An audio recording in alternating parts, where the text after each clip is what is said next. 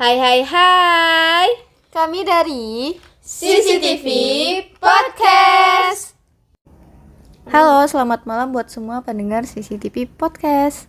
Kali ini aku Gina bakal ngebawain topik kita bersama Fatsa, Cici, Putri, dan Awen. Kita bakal ngebahas seputar kos-kosan. Yang namanya jadi anak kos pasti punya banyak cerita. Nah, kita bakal ngedenger cerita dari sudut pandang anak kos yaitu Awen dan pemilik kos Fatsa. Ya, coba deh Awen, kan udah tiga tahun ya. Semenjak kuliah ngekos ya Wen Iya. Jadi sebelum Awen mau cari kos Awen tuh cari kos yang tipe-tipe kayak gimana dulu Tapi jangan salah-salah dulu nih. Udah selama tiga tahun, udah hmm, empat kali kayaknya. Wow banyak kos. banget Itu gak bertahan di satu tempat ya Awen Enggak. Jadi Awen tipe orang yang gak setia ya guys Suka pindah-pindah. Mm. Ya, tipe-tipenya tuh gimana Wen? The kriteria mencari kos Oh kriterianya nih, kalau menurut Awen yang penting tuh, yang paling paling penting tuh WC-nya tuh harus di dalam. Hmm, karena Soalnya nanti kalau kita mandi, Iya, nggak mungkin lah kita keluar-keluar iya. ya. Terus, Terus? yang kedua harus nyaman. Hmm, Nggak, yang penting dah lingkungannya tuh bersih. bersih, sehat. Ya, sehat dalam maksud ya sehat Ah, gitu itu. kan. Terus kalau dapat teman-teman kos-kos sampingnya tuh nggak julid. Enggak julid. Oh, berarti ya bebas aja lah lo Ah, siapa, gue siapa. Siapa? Kayak lebih ke individu. Iya. Kayak pulang kampus ya masuk ke dalam kamar nggak banyak Iya. sosialisasi. Ya jadi kayak anak introvert banget ya, Wen. Yes. Tapi kalau kalau dekat sih nggak introvert lagi. Iya. Tergantung orang. Iya tergantung orang Awen ini nyamannya kalau nggak sama orang yang nyaman dia bakal Iya. bete banget sih. Kayak cuek-cuek bebek. Iya. Berarti dari keempat tempat kos, Kos tadi. Awen yang tadi itu kriterianya sama semua ya? Semua yang Awen cari. Em, boleh di spill? Nggak boleh kan? Nggak boleh. Nggak boleh. Jadi yang pertama tuh karena ruangannya tuh pengap. Jadi kurang lebih 6 deh, 6 bulan deh kayaknya. Jadi kan kalau kos tuh kalau di tempat awen sih, jadi kosnya tuh per tahun, jadi nggak bisa per bulan, per enam bulan pun juga nggak bisa. Oh, iya. jadi karena udah nggak betah, jadi kayak kurang nyaman, jadi enam tahun, eh enam tahun, enam bulan aja, enam bulannya lagi ditinggalin. tinggalin aja. Oh jadi kayak rugi dong kita enam bulan ya? Tapi demi kenyamanan kan. Iya nyaman tadi. Iya. Penting banget sih. Daripada mati di dalam kamar pengap. oh berarti nggak ada AC, nggak ada kipas ya? Wen? Enggak, jangankan AC kipas tak ventilasi aja nggak ada. Oh, itu sih kayak pengap banget pengap sih. gitu. Pengap Soalnya sih. kamarnya tuh kayak diapit-apit di tengah gitu. Iya. Pasti Terus- kita semua ngerasa eh, paling apa sih eh, tahu ya yang namanya kos-kosan itu Iya. gimana atau mungkin daripada pendengar kita pernah ngekos. Eh, kita tuh sebelum ngekos pasti harus mikirin dulu tempat nyaman ya karena kita ngekos kan buat study buat pendidikan kita kalau misalnya ngekos yang nggak nyaman kita belajarnya juga, jadi juga nggak nyaman Benar gitu sekali. jadi berpengaruh Terus kepada lupa lagi kita. satu lagi. apa tuh Kosnya tuh harus dekat di tempat makan. oh Tempat makan biar nggak jauh kan. Hmm. Kalau lokasinya dekat Oh, sama kayak tempat kuliah atau kerja Nggak gitu. penting tempat Oh, nggak penting karena kita Yang bawa penting tempat kendaraan. makannya. Oh, Iya. berarti Kalau Awen kal- tipe-tipe orang yang eh, makan Jajanan dulu, ya, makan di luar. kulineran, Berarti iya. Awen ini tipe kos yang anak kos yang nggak masak ya? bisa dibilang begitu soalnya Awen kayak rada-rada takut sama kompor Oh, kayak kompor iya. gas parnoan Iya juga sih.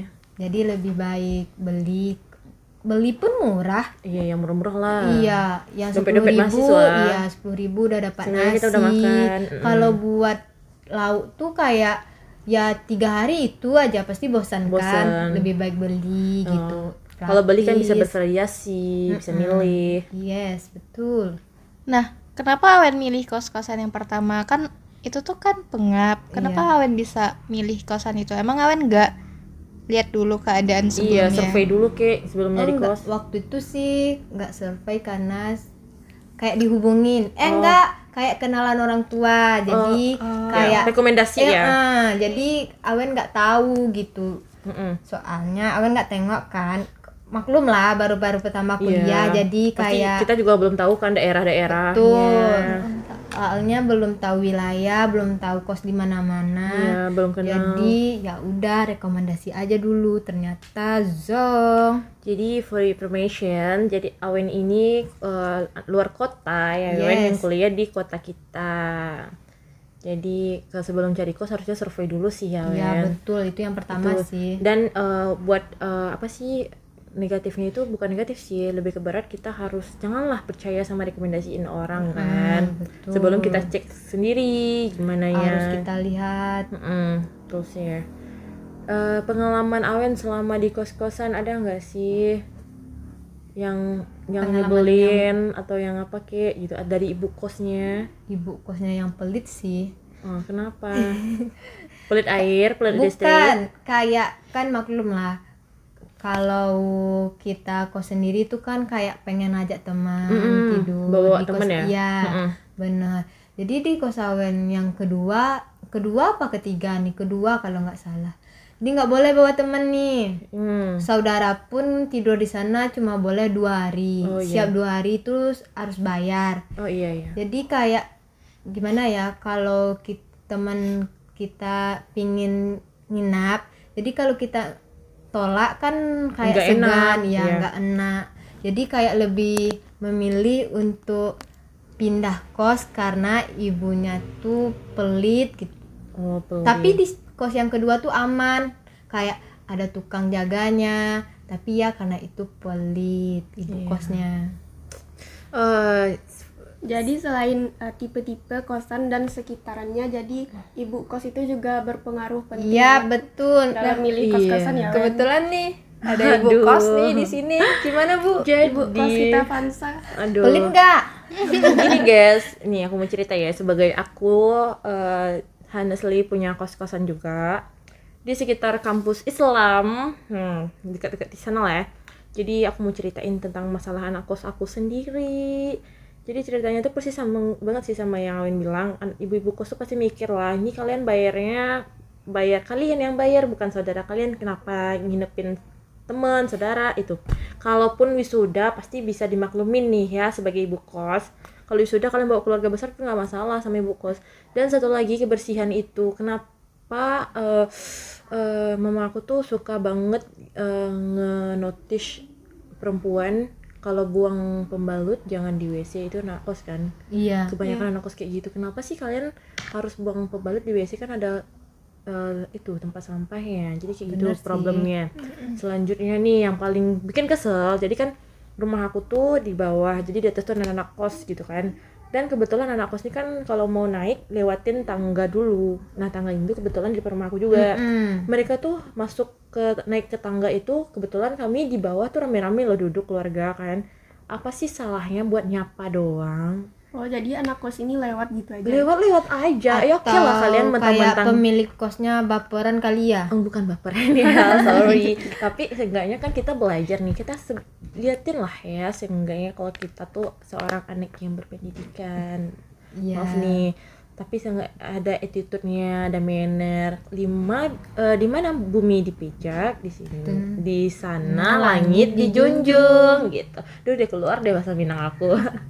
Jadi kayak gitu kan itu Ya, tuh setidaknya banget kan di Minang senyum gitu. gitu kan. senyum, Senyum atau kalau berat kalau berat lu buat ngomong hai iya bu. Iya pak ya udah senyumin aja. Senyum kan ibadah juga pahala. Jadi kan eh, kami sebagai yang pemilik kos oh ini anak ini sopan nih gitu. Mungkin dia introvert berpikir positif lebih baik. Enggak se introvert orang pasti bakal tahu kan mannernya pasti bakal terbiasa kan gitu. Nah, jadi ini buat pendengar CCTVers yang ngekos dan kalian ngekos. kebetulan tinggal eh, dekatan sama yang pemilik kos atau ma- Iya. tetangga masyarakat seenggaknya kalian udah sapa gitu kalian tuh tinggal di kota orang. Jadi jangan semena-menanya gitu. Kita nggak tahu kan latar belakang orang tuh oh gimana. ini adalah tipe-tipe pemilik kos satu. yang juli.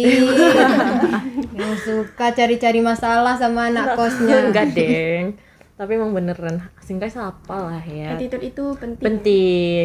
Bukan perlu dibela- diajar lagi tapi kita udah terbiasa. Harus dibiasakan. Gitu. Walaupun ya jangan lewat-lewat aja kalau misalnya kalian lewat-lewat aja ya oke lah kalian mentang-mentang bayar. Tapi seenggaknya kan kalau kalian mau lewat-lewat aja mending tinggal di hotel kan? Nggak perlu kan kita sapa resepsionis Iya, dulu. iya. kita nggak perlu nggak butuh juga nggak diharuskan juga buat sapa pak sapamnya pak parkirnya di hotel. Ya udah gitu aja sih ya betul itu sih. makanya itu kok kos tuh dibikin buat anak-anak yang luar daerah itu kan bisa nggak tinggal jadi serasa di rumahnya dan ada sih sebagian orang tua mikir kalau ada ibu kosnya lebih aman aman, daripada iya yang nggak ada. gitu lebih dijagain Iya, dan kebetulan tipe mama aku tuh eh, kami keluarga kami tuh bakal nge-treat care banget si anak kos siapa pun di mana pun nanti bakal dibilang siapa yang jemput tadi tuh harus tahu tuh ibu Oh, kos iya. kan dibawa-bawa ke mana lagi kan zaman Iya, sekarang kan hilang. kriminal kita nggak tahu gitu. Hmm, betul tuh. Kalau di kos aku tuh biasanya bakal dibatasi pulang jam 10 di ya Kal- Jam bisa 10 itu udah- nggak?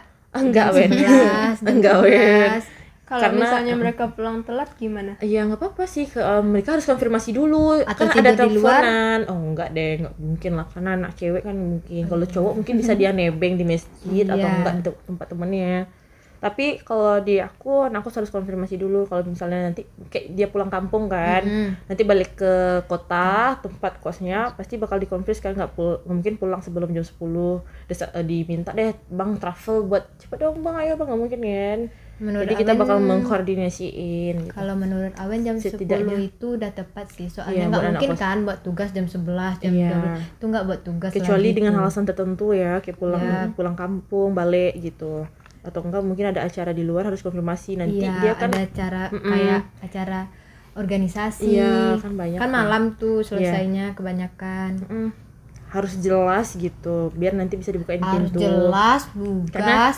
Mm-mm, tepat Nah, ya seenggaknya kalau misalnya kita tinggal di rumah orang ya emang kayak gitu jangan merasa terbebani karena tinggal di rumah orang tapi anggaplah rumah orang itu rumah sendiri gitu ya, dijaga kebersihannya. Iya, dan satu lagi jangan dari rumah orang tuh udah bagus, dindingnya udah bagus malah kalah diketok-ketok palu sana sini dihias-hias gitu. Kecuali emang beneran boleh dihias ya.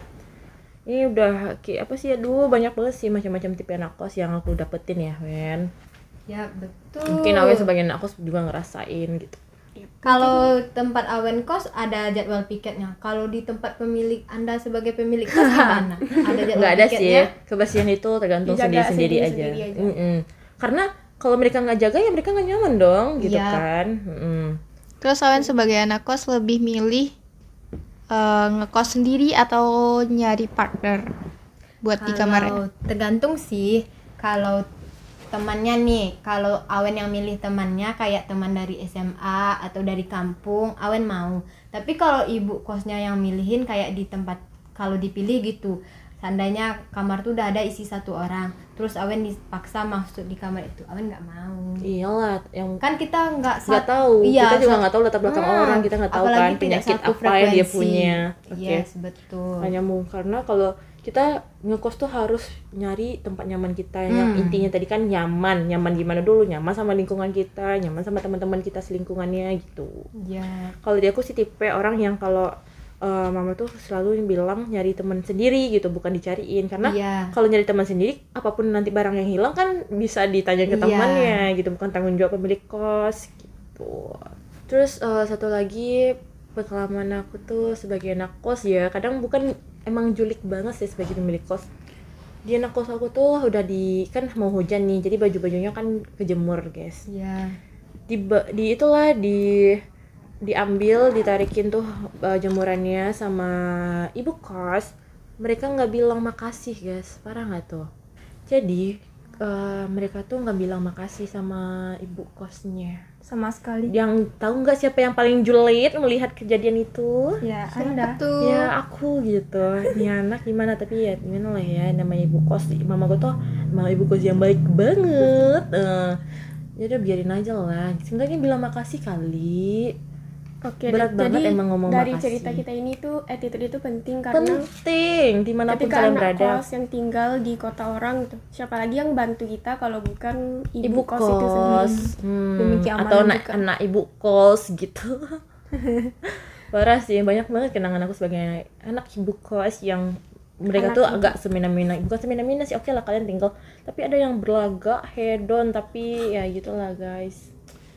Kayak nggak pernah ya nggak pernah pergi ke suatu tempat yang bagus gitu kan kita nih anak maaf ya sebelumnya kita kan sebagai anak kota nih mereka kan dari beberapa berbagai daerah jadi kan even mereka nggak tahu tuh mereka kayak pamer gitu iya iya aku udah pernah kok ke sana gitu. Ya iya aduh ya Allah. Banyak banget sih kesal-kesalnya terus satu lagi emang penting deh empat kata super gitu. Kata maaf misi tolong terima kasih, Terima kasih. itu penting banget. Harus diajarin dari kecil sih. Ya bukan Jadi kayak gimana sombong. ya. jangan jangan kalian kalau ngekos nih kalian jangan sok kaya mending kalau kalau kayak beneran kalian nggak usah ngekos. Tidur aja di hotel. Kan hotel bisa tuh sewa tahunan. Iya kan? Gitu bukan sok kayak gimana. Kalau mau nyari tempat nyaman ya di kos itu udah paling aman cuman seenggaknya kita saling menghargai gimana cara kita mau menghargai kita dihargai orang kalau kita nggak Kita nggak menghargai menghargai duluan orang itu sendiri hmm? gimana kita dihargai orang Menghargai. kalau kita nggak menghargai orang. Jadi Hmm, bener. lakukan eh, treat orang itu sebagaimana mau kita di treat gitu. Nah, eh Vansa sebagai pemilik kos pernah nggak sih kayak nolak orang buat ngekos di tempatnya? Pernah kan mereka tuh nyari-nyari kan, Bu ada kos nggak di sini. Jadi kalau kan kita udah ngeliat tuh dari first impressionnya. Kalau misalnya tipe-tipe anak yang maaf ya sebelumnya anak-anak kupu-kupu gitu, apalagi nggak mungkin kan kalau aku kan tinggal di eh, kampung desa aku sendiri gitu ke kampung gitu kan di tanah tanah kelahiran tanah kampung gitu tau lah eh, yang namanya tetangga pasti ada julid kan karena kos gitu kita nggak mau nanti eh, jelek nyanak gitu kan kita lebih mengenal tetangga kita daripada mereka gitu. Jadi aku pernah ngenolak dan juga pernah ngusir malah. Kenapa tuh? ngusir oh dewa. Serentak ya kalian saking penasaran nih ya. Aku pernah ngusir anak kos aku karena eh, tiap malam itu dia diantar dengan cowok yang berbeda-beda. Waduh. Dijemput beda diantar pulang beda. Kan eh, awalnya penampilannya itu baik-baik gitu kan. Kan kita nggak tahu ta- setiap ditanya dia selalu tugas kelompok ya masalahnya kita tinggal di Minang kan. Iya. Yang namanya Minang Sumatera Barat pasti menjunjung tinggi adat dan istiadatnya. Eh, jadi kalau kita kan nggak awam banget ya kalau udah kayak gitu pasti kita pemikiran kita sebagai orang Minang lain gitu kan. Ya udah diusir dan ternyata emang dia mangkal suka mangkal sebelumnya kami nggak tahu karena kami nggak butuh survei kos yang penting kalian bayar udah tenang. Udah sih gitu aja. Hmm, pernah ngusir dia. Dan eh, mama aku juga pernah ngusir anak yang nggak pernah konfirmasi. Konfirmasi. Kalau dia pulang telat atau ke mana? Enggak konfirmasi bayar bulanan. Ya, jadi iya. soal uang itu sensitif. iya masalah uang jangan pernah kalian bikin masalah deh buat kalau anak udah kos tentang yang uang. telat bayar uang kos harus konfirmasi dulu kalau enggak iya seng- ini guys dia tuh paketan Shopee eh to- Tokbed Lazadanya tuh sering hampir aja Berdatangan setiap terus ya. minggu pasti ada seenggaknya tiga gitu kan. Jadi kami ngerasa oh ini anak ada duit nih tapi kok bayar kos enggak. Akhirnya di- ditanyain lah tuh kenapa nggak bayar kos? Iya bayar kosnya buat itu buat emak sakit di kampung ya Allah. Ya udah kami percaya. Habis itu bulan lanjutnya bulan depan ya nggak dibayar lagi. Tapi paketan tuh rutin datang guys. Barang-barang selalu baru gitu kan. Terupdate lah. Jadi ya udah di udah tiga bulan nggak di nggak dijujur lah ya. Kok paketan datang bayar kos enggak gitu ya udah hampir aja mau diusir dan diusirnya akhirnya gitu Nah, dari kalian ada tips nggak sih buat eh, teman-teman kita yang mau cari kos? Coba. Hmm, yang pertama sih dari aku cari eh, strategis tempat yang bagus ya. Nggak jangan pilih mentang-mentang dia murah, bagus, tapi di jauh banget di pedalaman. Pertama mikirin lagi kita tuh kom- eh, transportasi kita bisa nggak lebih gampang nggak gitu ke tempat tujuan kita. Yang kedua, eh iya sih harus strategis. Yang kedua, kalau bisa pilih yang dekat sama permukiman warga. Kita kan nggak tahu ya sifat orang gimana. Kita nggak tahu kalau misalnya kita menginjak eh, kota orang lain ntar orang lain ngiranya lebih gampang lah dibodohin gitu kan jadi lebih so lebih carefully aja terus jaga sikap jangan semena-mena soalnya eh, orang lain bisa juga semena-mena sama kamu nantinya terus usahakan dekat dengan eh, tempat belanja atau enggak tempat umum lainnya kayak pasar masjid biar kita nggak susah-susah gitu Satu lagi tempat fotokopi. iya karena anak kos Apalagi kalian kuliah. Mm-mm, kalau kuliah pasti butuh kan tempat fotokopi terus tempat eh, sarana transportasi yang cepat yang memadai Bener banget. Oke, jadi kesimpulannya buat hari ini buat anak-anak kos yang mungkin udah dapat kos, eh, kalau kalian ngekos di tempat orang atau berada di kota yang jauh dari rumah kalian itu, eh, kalian jangan kalau bisa eh, menjaga kebersihan tempat umum kos. itu penting banget sih harus harus Terus yang ya terpenting tadi itu adalah attitude. attitude manner tuh dijaga kita kan nggak tinggal di rumah kita sendiri Ya, terus yang selanjutnya itu uang itu kan sensitif gitu. sensitif Jadi setidaknya kalau bisa kalau bayar tepat bayar waktu. tepat waktu.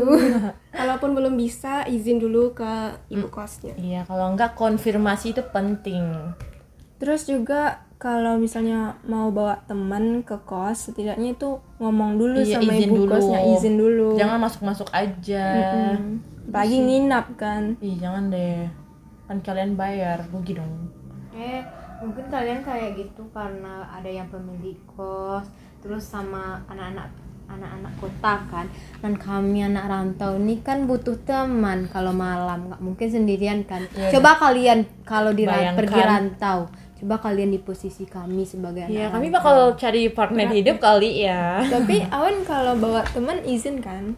izin kok Izin kok. Kalau nginap ada izin ada Kadang enggak. enggak ya, Wen main jelidapin aja. Iya. Ya udah sih kalau bahas-bahas kos pasti nggak bakal pernah habis ya, karena setiap harinya pasti ada selalu ada kejadian dan cerita-cerita Iya, yang banyak. tuh Untuk itu ya itu aja sih sekian dulu ya Gin. Kayak cukup dulu nggak sih topik kita tentang kos hari ini? Iya, udah panjang banget kayaknya. Kita bakal- singkat aja ya. Kita bakal lanjut buat ngebahas hal menarik lagi di podcast kita minggu depan pada hari Jumat jam 10 malam. Thank you and bye-bye.